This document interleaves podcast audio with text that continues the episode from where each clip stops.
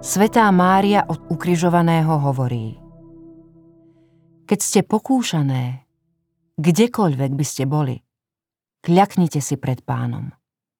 Povedzte mu, Pane, zriekam sa diabla, všetkého, čo koná a čím sa píši. A chcem iba Tvojho ducha. Život svetých a blahoslavených je zdrojom cenných pokynov, ako viesť duchovný zápas s diablom. Začnime ho tým, ako nám hovoria, že sa vzoprieme príležitostiam k hriechu ešte skôr, než sa pokušenie udomácni v našom srdci. Zápas s príležitosťou k hriechu nám dáva tie najväčšie šance na víťazstvo.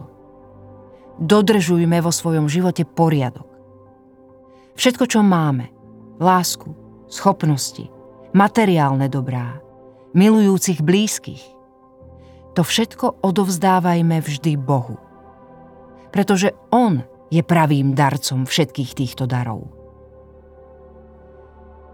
Keď aj napriek svojmu odovzdaniu sa Ježišovi a každodennému životu s ním, pocítime nepochopiteľný pocit opustenosti zo strany Boha, temnotu, bezútešnosť. Nevzdávajme sa postoja odovzdanosti, ktorý sme si vedome zvolili. Zotrvajme s dôverou v tejto skúške. A svojou vytrvalosťou tak pokoríme diabla a dosiahneme veľké duchovné dobro. V zápase s diablom nás Boh nenecháva samých.